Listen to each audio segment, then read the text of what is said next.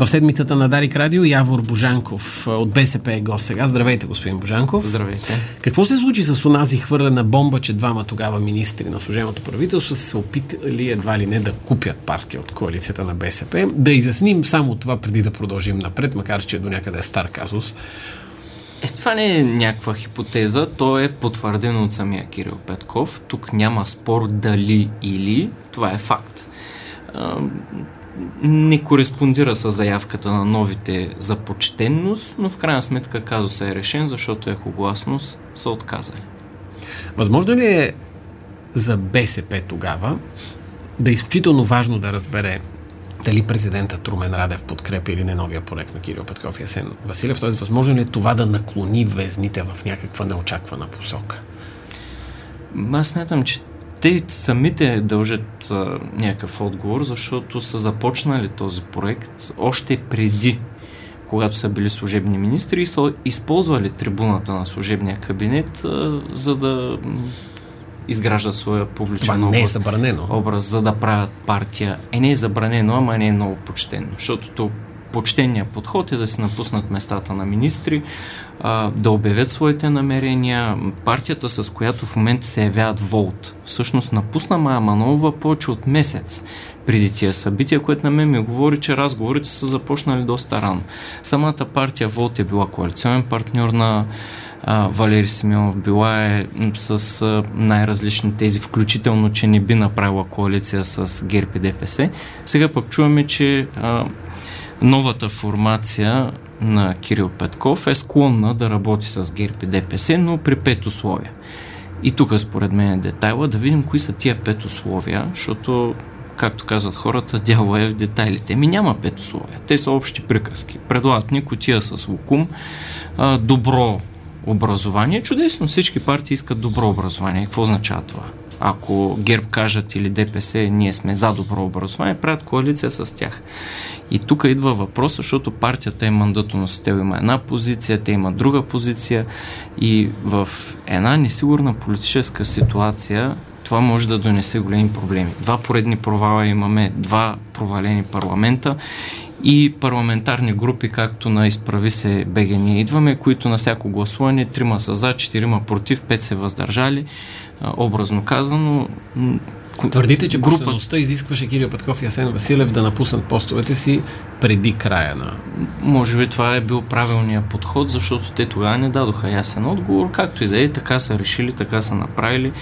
А, нямам право аз да ги съдя. В крайна сметка пък а, ние не разглеждаме тази формация само като конкурент-опонент, но и като партньор. България трябва да има редовно правителство и това последователно ясно сме го заявили. Има три дори четири много основателни причини. Първата е да държим, според нас, ГЕРБ и ДПС извън властта, да реформираме а, направеното от тях като законодателство и система и да посрещнем трите кризи. Ние с това започнахме този парламент. Миграционна криза, COVID-криза и а, бежанска криза. Тогава ни обвиниха, че а, плашим хората и трите кризи са факт. Даже инфлацията надмина очакванията на анализаторите и в момента се очерта като огромен социален проблем. Извинете. Така че а, това са пред нас непосредствените приоритети и те трябва да кажат конкретно какво смятат да направят в сектор здравеопазване. Смятат ли болниците да останат търговски дружества по търговски модел?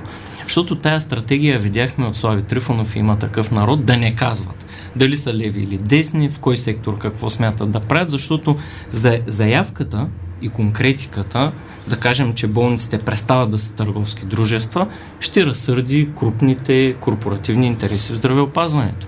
Но пък гражданите, обикновените хора биха били доволни. И обратното. Те в момента казват, ние сме и леви и десни, с леви а, ще постигаме леви политики с, а, десни инструменти, това е сигурна рецепта за провал. Защото не може а, корпоративните интереси в здравеопазването да са доволни, ама и пациентите да са доволни. Или правим промяна на модела, или не я правим. И този скрит подход, какво смятат да реализират като политики, го гледахме от Титана и той не води до нищо добро. Кампанията е за това. Всеки да каже конкретно. Давам пример с съдебната система. Смятат ли те да реформират Висшия съдебен съвет? Смятат ли а, тази реформа да стигне до оставката на главния прокурор? Смятат ли а, да закрият спецсъдилищата и да речем нашата концепция за къпа компи, че тя трябва да бъде из основи реформирана. Включително а, нейният а, шеф да се избира от президента, не от управляващото мнозинство в парламент. Ето това е конкретиката, която очакваме и на база на която ние може да водим разговор след изборите, дали ще формираме мнозинство или не не ми изглежда много сериозен подхода на Демократична България, на Майя Манова, правят коалиция с кого. Те не знаят нито какви листи ще има, нито кой ще участва в тях, нито каква програма, нито какви приоритети ще реализира тая политическа сила, но те обявяват, че искали коалиция още преди изборите. Може би някой от страх, че няма да влезе в парламента, може би друг по други мотиви, но в крайна сметка това не е сериозен подход. Ние ще попитаме Майя Манолова, тя е гост след вас. Т.е. твърдите, че до някъде този философски спор, който сме водили в това предаване, защото аз заставам на тезата, че навън в момента или вали, или не вали. Жанр превалява няма. А, да изясним обаче още нещо, свързано индиректно с Кирил Петров с Кирил Петков и Асен Василев. А, създава се едно впечатление, може и да е погрешно, че БСП очаква обяснение от президента Радев. Това е в сферата на интригите. Кой от кого какво обяснение очаква. Ние още в първите дни, когато не беше ясно дали ще има такава uh-huh. формация или не, поискахме единствено отговор дали президента Радев стои за тази формация, дали я подкрепя, дали тя е президентски проект или не. И това е абсолютно нормално. Още повече БСП назад във времето е страдало от различни проекти, които са се откъсвали вътре от БСП и е нормално да следи внимателно този процес, да иска определени отговори. Аз не виждам нищо тревожно а, в това. Сега обаче този момент е минал, гледаме напред и за да гледаме напред трябва да дадем ясни отговори какво провали две поредни събрания. Защото там е ключът да не провалим и трето или да не го провалят. Кои са ясните отговори на разбираем език? На разбираем език, според мен някои неща взривиха тия два парламента и възможността да имаме мнозинство, което да направи нужните промени. Бяхме пратени с ясен мандат да управляваме без ГЕРБ и ДПС. Имахме достатъчно гласове, два поредни парламента, над 130 гласа. А провала дойде от там. Първо, партиите на протеста, както ги наричат на жаргон, просто взривиха диалога. Отношенията от тях, между тях бяха ужасни. От лични нападки до обвинения в корупция. Това е едната причина. Друга, другата е, че те не заявиха ясни приоритети в кой сектор какво смятат да направят. И може би третата е причина е, че използваха времето да преследват някакви чисто партийни интереси. Съдебна система уж приоритет на всички беше реформата на закона за съдебната власт, обаче тя два месеца стоя на трупчета. Приоритет беше комисията Росенец, респективно Доган. От другата страна, другото лоби отговаря с комисия Буджака, респективно Прокопиев. Класическа битка на две силни економически лобита и по средата българския гражданин страда. БСП не влезе. Има още една страна обаче, която те ще потвърдят и ще се застъпят зад нея, а тя е, че една от причините за провал е третия мандат, а именно това, че е получен от БСП, а не от малка партия, която би имала възможност да състави според тях правителство. О, напротив, точно тая малка партия беше влязла в такъв грозен личен конфликт с има такъв народ и има такъв народ с нея, че а, беше пределно ясно, че мандата в тази малка партия няма шанс. БСП единствено остана извън тези скандали и то целенасочено а, сме водили тази политика макар че понесохме удари, критики, обиди, а, в крайна сметка държавният интерес в този момент седи над всичко и мисля, че хората го оцениха. Затова и социологията, затова и различни проучвания, смятам, м- отчитат повишаване на подкрепата и на доверието в БСП. Именно заради това поведение. Това беше единственото отговорно поведение в тази ситуация. И аз очаквах на фона на трите кризи всички да тръгнат в тази посока. Е, тръгна се в друга посока, за съжаление, и резултата беше предизвестен. Тия полуки трябва да бъдат отчетени, взети и в следващия мандат грешките да бъдат преодолени, осъзнати, а, и България да Тоест, има... според вас не, не беше грешка, макар че се знаеше, че БСП няма да получи подкрепа, че получи третия мандат и дори настояваше за това. Другото беше още по-обречено. Имам предвид ман, мандат на Майя Манова, каквито гласове се чуваха от а, две политически сили. Очевидно е, че първото служебно правителство, назначено от президента, се ползваше с обществено доверие. Къде беше сферата или сферите, където правителството не се представи на висота, според вас и защо? Ами, може би в сектор енергетика, с оговорката, че аз не съм експерт а, в тази област, а, макар че едно служебно правителство няма законодателна инициатива и служебните министри го казаха. Ние като служебни министри без реформа, без промяна в законодателството не можем да постигнем а, кой знае какво. А, затова ние освен че поискахме редовно правителство, предложихме и втора тема на тези срещи, която не беше връчен мандата, а именно актуализация на бюджета. Казахме, че парламент без управляващи опозиция, без ясно мнозинство, рискува да залитне в популизъм, рискува да състави неизпълним бюджет, рискува да приеме разнопосочни предложения. И такъв разговор не беше отказан. Демократична България казаха, ние въобще няма да отидем на разговор с БСП и, го заявиха много гордо. А, това е поведение на ученици, защото в следващия мандат какво би станало, ако БСП каже, ми ние пък сега връщаме ресто и няма да отидем на разговор с Демократична България, защото те не дойдоха на разговор с нас. Нали, това е несериозно поведение.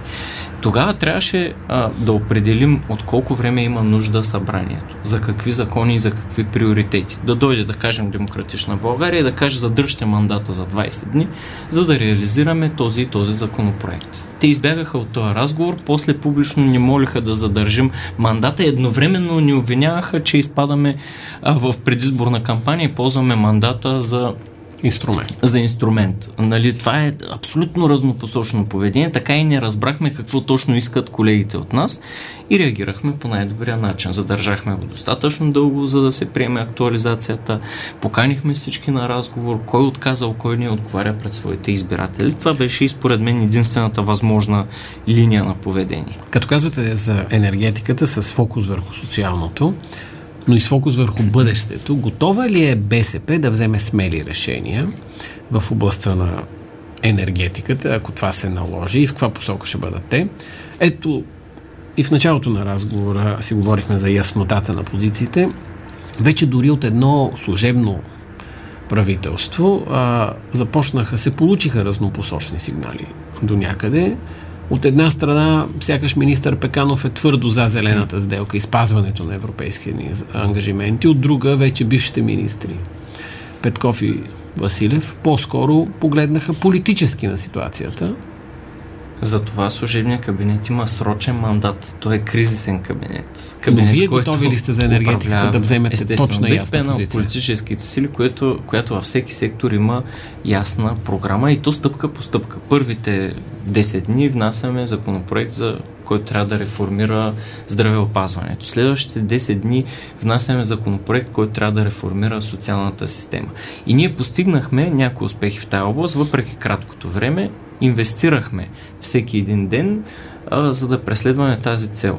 И постигнахме един не лош успех, като актуализирахме майчинството, а, почти двойно увеличение, пенсиите се актуализираха, също се гласува и а, целева помощ, COVID помощ за няколко месеца за пенсионерите в размер на 120 лева, въпреки че тя се отложи, е факт, ще я има.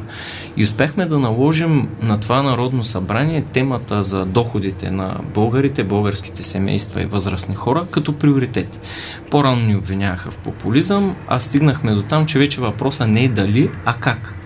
И 95% от времето на дискусията, което инвестирахме в актуализацията на бюджета, бе точно по актуализацията на доходите. И това е абсолютна заслуга на БСП. Аз го считам за една победа, с която а, колегите трябва да се гордеят. И в следващото събрание се надявам тая линия да продължи. Защото за нас борбата с корупцията не е просто махането на един главен прокурор. Тя е първо актуализация на доходите. Когато хората. Но говорим взимат... за здравеопазване, няма как да отречем, че бяха открити нередности, ако щете от търговията с органи до просрочените задължения и загуби в Александровска. И, и то теми теми, които а, ние още в 44-я парламент посочихме.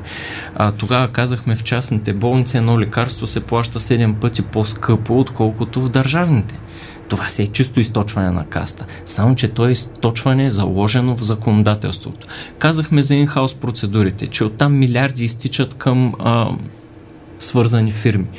Да, но това е корупция заложена в законодателството. За да спрем това не трябва просто да сменим един главен прокурор, а трябва да променим цялата законодателна рамка, в която ГЕРБ действаха. Защото ние им казваме не е редно да се плаща едно лекарство 7 пъти по-скъпо, те казват не е редно, ама е законно. Законно ли е? Законно е. Прокуратурата казва законно е, нарушение няма. Според данните на Либа, изнесени вчера по време на посещението на евродепутатите от мониторинговата група на Комисията по граждански свободи, правосу... по правосъдие и по вътрешни работи у нас, България губи 11 милиарда 11 евро милиарда. В резултат 5 години по-рано, за първи път, когато аз стъпих в Народно събрание, може би една от първите декларации тогава на Нинова беше, че 10 милиарда изтичат от корупция в паралелната държава. Дали я наречем паралелна държава или по някакъв друг начин, сме да твърдя, че тогава достатъчно ясно посочихме проблема.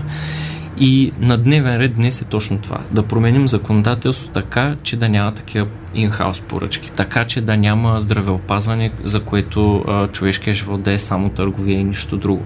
И тук можем да намерим допирни точки с новите политически сили, стига те да а, изповядват сходни ценности и принципи. Затова очакваме от тях конкретика. И то най-добронамерено го очакваме, тъй като и ние искаме България да има редовно управление и естествено търсим партньори. Но това партньорство трябва да е а, на ясни основи. На дневен ред са изборите. Вие опитахте два различни до някъде тактически хода в изборите тази година. Втория път се явихте с по-широка коалиция. Какво да очакваме сега?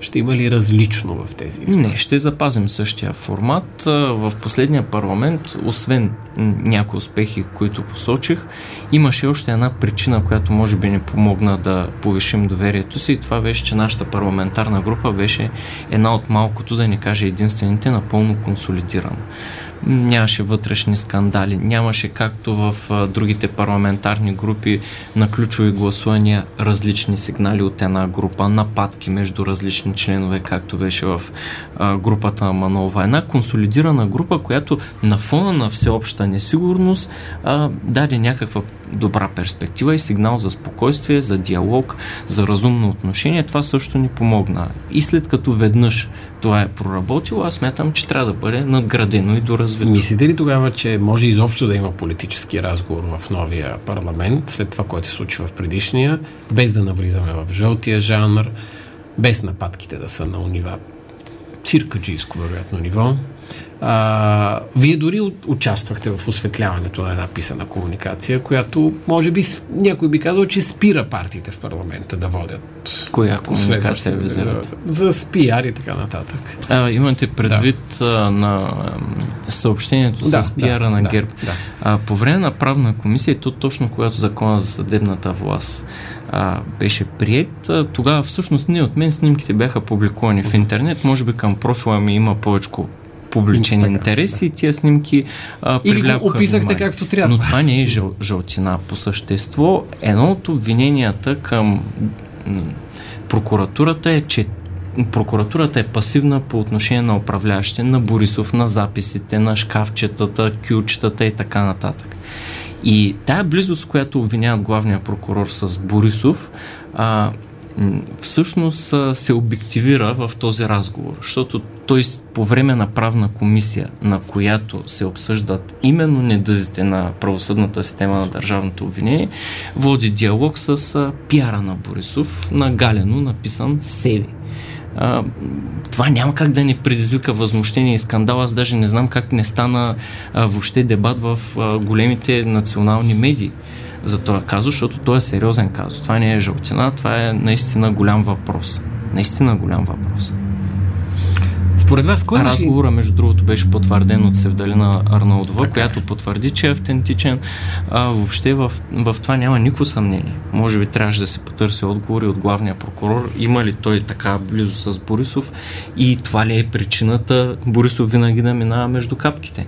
Кой има интерес да няма? Кой имаше по-скоро интерес да няма редовно правителство в предишните два парламента, според вас? Някой наистина имаше интерес да няма редовен кабинет и в едно интервю, едно от интервютата на Слави Трифонов, аз поне за себе си намирам отговор. Той каза, че а, и втория път няма да има правителство, но на третия път ще има правителство на всяка цена. Какво значи на всяка цена? За мен на всяка цена може да включва ГЕРБ, може да включва и ДПС, защото в тези два парламента поне имаше една червена линия, която всички спазваха и БСП я спази. Когато получихме третия мандат, казахме разговор с ГЕРБ и ДПС няма да водим. Те са част от този модел. Няма как да разговаряме с тях за разграждането на собствения модел. Той за тях сигурно си е твърде добър, защото ги облагодетелства.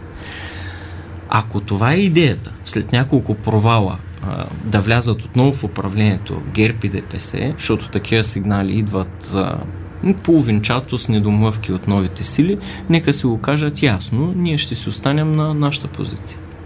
Как тогава да се водят разговори? Защото в обществото остана с впечатление, а може би вярно, че това са едни скрити разговори по кабинети. След като се видя, че това е неуспешно, как трябва да минават разговорите за преговори в 47-я кабинет, според вас, за съставяне на правителство? Няма нужда да откриваме топлата вода. А, коалиционната култура, въобще политическата култура на една политическа сила последователна, се подчинява на общи физични закони. На закони, които имат силата на физични закони.